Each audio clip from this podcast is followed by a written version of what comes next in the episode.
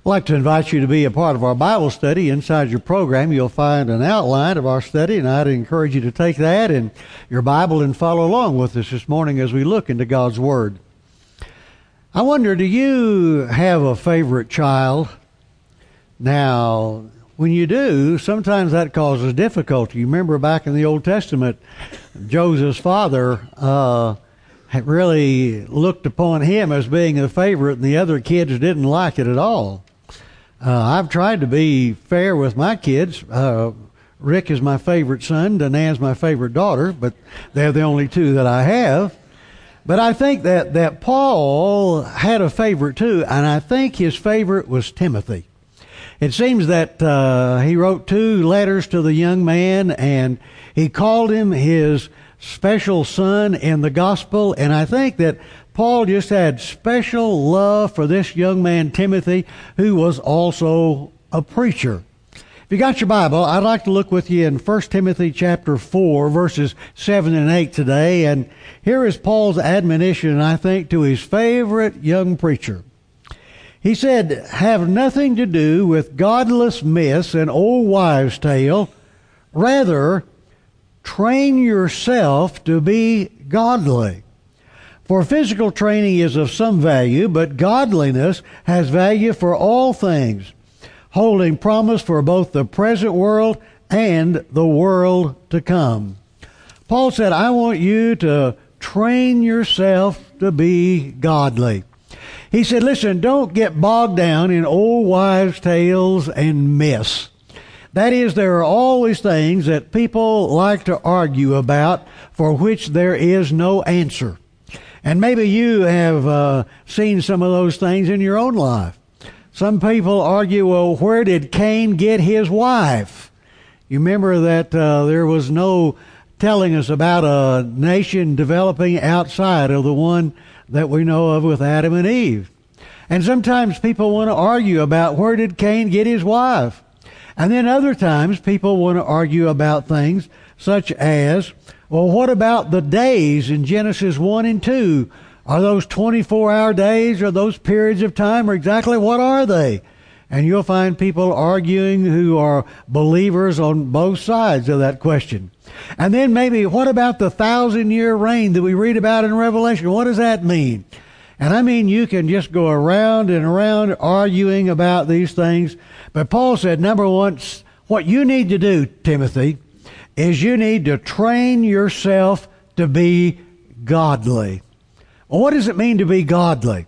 Well, to be godly, it means that you have a reverence for God, that you stand in awe of Him, that you want to follow Him, and that you want to be like Him. Did you ever hear somebody say, you know, you're just a chip off the old block? And that usually meant, uh, you know, a, a young man is just like his dad. And that's what it is here that Paul is saying. We need to be people who are like God. Now, the word godliness is one of the key words in the book of 1 Timothy. In fact, Paul uses that word eight times in 1 Timothy as he tells us what we ought to do. And he said, What I want you to do, Timothy, is I want you to train yourself to be godly. Now, some translations, rather than the word train, use the word discipline. Now, the word here is an athletic word. It meant that even as a person involved in athletics is going to go through training, so it is that you need to go to training to be godly. And if you'll note here, he said, I want you to train yourself. Now, not somebody else going to train you. It's something you've got to do yourself. When I was growing up, I used to uh, watch uh, guys playing tennis uh, on TV, and I thought, you know, I'd like to learn how to play tennis too. Now, the only problem was I didn't have a tennis racket, didn't know anybody that played, and so uh, I was in junior high school, and my folks bought me a tennis racket, and so I started going down to the city parks to play tennis. And I'd go down there, and I would just play sometimes eight hours, maybe nine hours a day. Uh, it was hot in Tulsa growing up, but there were others that wanted to learn, and so I never had a coach, never had any instructions, but I just trained myself to be able to play. So when I got to high school, then I was able to play on the tennis team. And uh, it was a it was a good thing because I enjoyed playing. And then when the summer came, there was always tournaments to play in. And there was always a conflict between two groups the boys that played in the city parks and the boys that played at the country club. And when you come to a tournament, the boys in the country club, they would come out in very up to date, nice looking outfits with shorts and shirts that matched, and they'd have a bag and they'd have four or five rackets in it. I'd show up, I had a t shirt and a pair of shorts, and I had one racket. Now, I didn't win all the time, but I was competitive because I had trained myself. Now, that's what Paul says. Timothy, I want you to train yourself to be godly. Now, back in 1 Timothy chapter 3, beginning at verse 16, Paul uses that word and explains something to us about Jesus. Concerning Christ, it says, Beyond all question, the mystery from which true godliness springs is great. And then he's going to tell us about Jesus. He appeared in the flesh. That's what we call the incarnation of Jesus. John chapter 1 verse 14, John says that he appeared in the flesh. That is, he became like a man and was vindicated by the Spirit. I think what he is referencing here is that when Christ was baptized, that the Spirit of God came down upon him. John said, the one the, who the Spirit comes down and abides, that is the one. And John said, and I testify that this is the Son of God. And then he said, he was seen by angels. Angels sang when Jesus was born. They were with him while he was going through the temptations. They attended him while he was teaching in Galilee. And they gave him strength while he was in agony. They guarded the tomb when Jesus was incarcerated in the tomb of Joseph of Arimathea. And they announced his resurrection. And they predicted his return to the earth. Jesus is special because he is God. And now you and I, as we are godly people, then we need to try to mimic and follow Jesus. We need to be what he was. And then the Lord said, He was preached among the nations. Colossians 1.23 said the gospel was preached in all the world. And then he was believed on in the world. In Revelation chapter 5 verse 9, as the angels and people are magnifying Jesus Christ, they do so because out of every tribe and language and people and nation, they have been brought to God because of the Lord Jesus Christ. And then they say that he was taken up into glory. In Acts chapter 1, verses 2 and 11 and 22, we find the ascension of Jesus up into glory. And he is God for us, and he is our example. And a godly man or a godly woman wants to be like Jesus Christ. Paul says, Timothy, train yourself to be godly. Train yourself to be like the Lord Jesus Christ. Now, as we see that, it seems to me that there are two groups that we need to talk about. And that is spiritual training for men and then spiritual training for women. And let me tell you, first of all, as we talk about spiritual training for men, that it seems to me that men need more help in being godly than do our women. Uh, one of the most popular daily devotions is called the Upper Room. And the people that uh, run the Upper Room devotional, they did a survey and they found that 85% of the people who use that daily devotional were women. Did you know Christian bookstores have found out that 75% of the books, the Christian books that are bought in Christian bookstores, are bought by women. Why is it that our women have more interest than do men? I don't know. But in a typical church, at attendance, if you want to check the attendance, 59% of the attendance will be women, 41% will be men. And I want to tell you, our men need some special help. You see, men's great challenge, it seems to me, is sexual purity. Did you know that there is an adultery site on TV? It has 36 million subscribers, and the majority of which are men. And their slogan is this Life is short, have an affair. And the challenge is that, that many men have given in and have done that very thing. Let me tell you that even among preachers, there is that problem. Leadership Magazine did a survey of a thousand preachers, and they found that 12% said that they had been involved in an adulterous situation. You got your Bible, let me check this passage with you again. 1 Thessalonians chapter 4. 1 Thessalonians chapter 4. Probably 1 Thessalonians was the first letter that Paul ever wrote. And this letter deals with this very subject. 1 Thessalonians 4, beginning in verse 3. It is God's will that you should be sanctified and that you should avoid sexual immorality. That each of you should learn to control his own body. You see, that's what Paul has said to Timothy. In a way that is holy and honorable not in passionate lust like the pagans who do not know God, and that is, and that in this matter, no one should use wrong or take advantage of a brother or a sister. The Lord will punish all those who commit such sins as we told you and warned you before. For God did not call us to be impure, but to live a holy life. Therefore, anyone who rejects this instruction does not reject a human being, but God.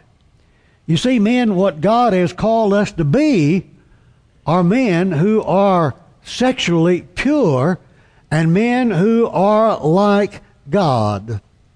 But you know what he said? He said, I want you to train yourself. That is, men, you've got to use restraint in what you do. Now, one of the biggest problems we're facing is the problem of pornography. And did you realize that on the internet there are 200,000 porn sites? And that the money that is made from pornography in our country tops $13 billion. And that is more than is taken in by the NBA, the National Hockey League, by the NFL and by all of Major League Baseball. You talk about a difficult situation. And men, we are facing that. And here it is, Paul saying, listen, you've got to train yourself to be godly. No one can do it for you. It's something that you, as a man of God, wanting to be like our Lord Jesus Christ, have got to take upon yourself. Over in the book of Job, chapter 31, verse 1, Job wrote these words. He said, I made a covenant with my eyes not to look with lust at a young woman. One of the uh, most highly decorated players in the NBA in the past was a man by the name of David Robinson. He played for the San Antonio Spurs. And, and David was a Christian he uh, went to the uh, congregation where Max Lucado preached in San Antonio, and you always knew when he was not there. First of all, he was seven foot tall, and you'd see him. And secondly, he always put in his contribution, and his check every Sunday was $25,000. You did notice it when he was not there in the contribution as well. But he said that one of the things that was a temptation to him were they had the girls that uh, were the cheerleaders who would come out in scantily dressed uh, costumes and they would be uh, going through their gyrations.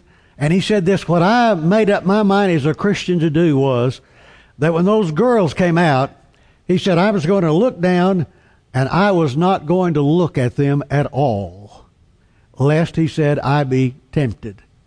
You know, that's what Job said. He said, I made up my mind. I was not going to look at a young woman lest I get led astray and have the wrong kinds of thoughts. I want to tell you, Paul said what you need to do is to train yourself to be godly. And men, no one can do it for you. You're going to have to do it yourself and take it up on yourself to be the kind of man that God wants you to be. Well, let's do nextly, let's talk about spiritual training for women. Now, I'm not going to say that only men have trouble with sexual sins because women certainly do too. But ladies face a big challenge too. And it seems to me that one of the big challenges that our ladies face has to do with controlling the tongue. If you have your Bible over in James chapter 3, James gives us in verses 1 through 12 a, a little lesson here about the tongue. And he begins as he talks in verse 3 of James chapter 3. He said, You know, we put bits in the mouths of horses. Now, how, do, how much does a horse weigh? A thousand pounds and more? Now, he said, a, a little bit, though, which weighs only a few ounces, can control the direction of the whole animal. And then in verse 4, he said, it's like a very small rudder that's on a ship. And he said, and that small rudder is able to control the direction that that ship is going to go. And then he said, likewise, the tongue is a small part of the body, but it makes great boasts. Consider what a great forest is set on fire by a small spark. He said, and that is what the tongue is. And then he added, is itself set on fire by hell. And then he concluded by saying, no human can tame the tongue. The tongue offers all kinds of challenges. And it can do so much damage if it is not controlled. There are three warnings that I see in the scriptures that seem to me to be very prominent. Number one is gossip. In the book of Proverbs, chapter 20, verse 19, and the New Living Translations reads this way A gossip goes around telling secrets, so don't hang around with chatterers. Now, I hope you realize that gossip is something that can be true but it is something that is told about a person, and usually it is something that defames them or pulls them down. And gossip is that which can destroy a church, it can destroy people in all walks of life. And a woman who is trying to be godly needs to avoid at all costs gossip. Number two, criticism. Listen, if you will, Proverbs 11:9, the New Living Translation. With their words, the godless destroy their friends. Ah, how criticism can destroy people. John Wesley was a uh, noted preacher for uh, back uh, a uh, hundred years ago. And after he had preached a sermon one one Sunday, uh, a lady came up to him and she said, "Mr. Wesley, the strings on your tie are too long, and that offends me. He had one of those string ties on, and he said, Well, anybody got a pair of scissors? Somebody said, Yeah, and they brought him a pair of scissors. He said, Here. And so she took his tie and she cut it off way up by the collar. And he said, How's that? She said, That's fine. He said, Now I want to tell you, that you've got something that offends me. Somebody got a pair of scissors? Let me have those.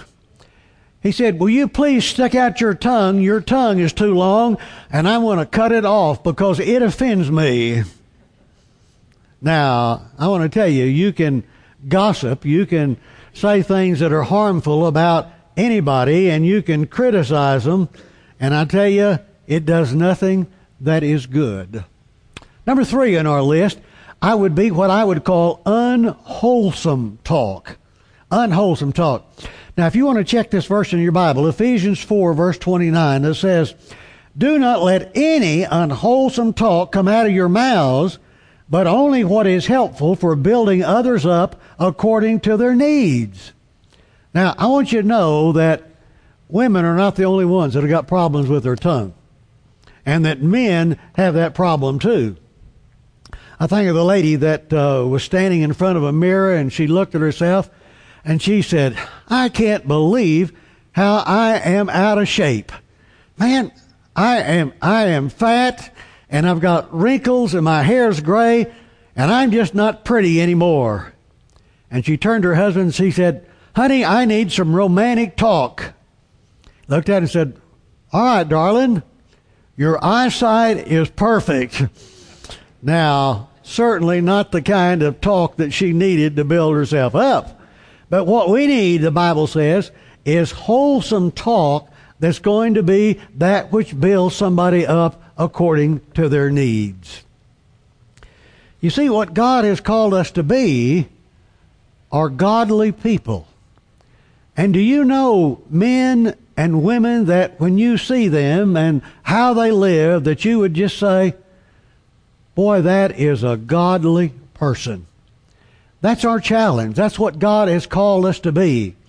And it's a thing that we have to take on ourselves to do when Paul said, train yourself to be godly. And as an athlete trains himself, even so a Christian has got to train themselves to be godly. He said, now physical training is good. But he said spiritual training, godliness is greatly not only in this world, but in the world to come. Well, how do you go about doing it? Listen, if you will, Psalm 119, beginning in verse 9. How can a young person stay pure? By obeying your word. I have tried hard to find you. Don't let me wander from your commands. I have hidden your word in my heart that I might not sin against you.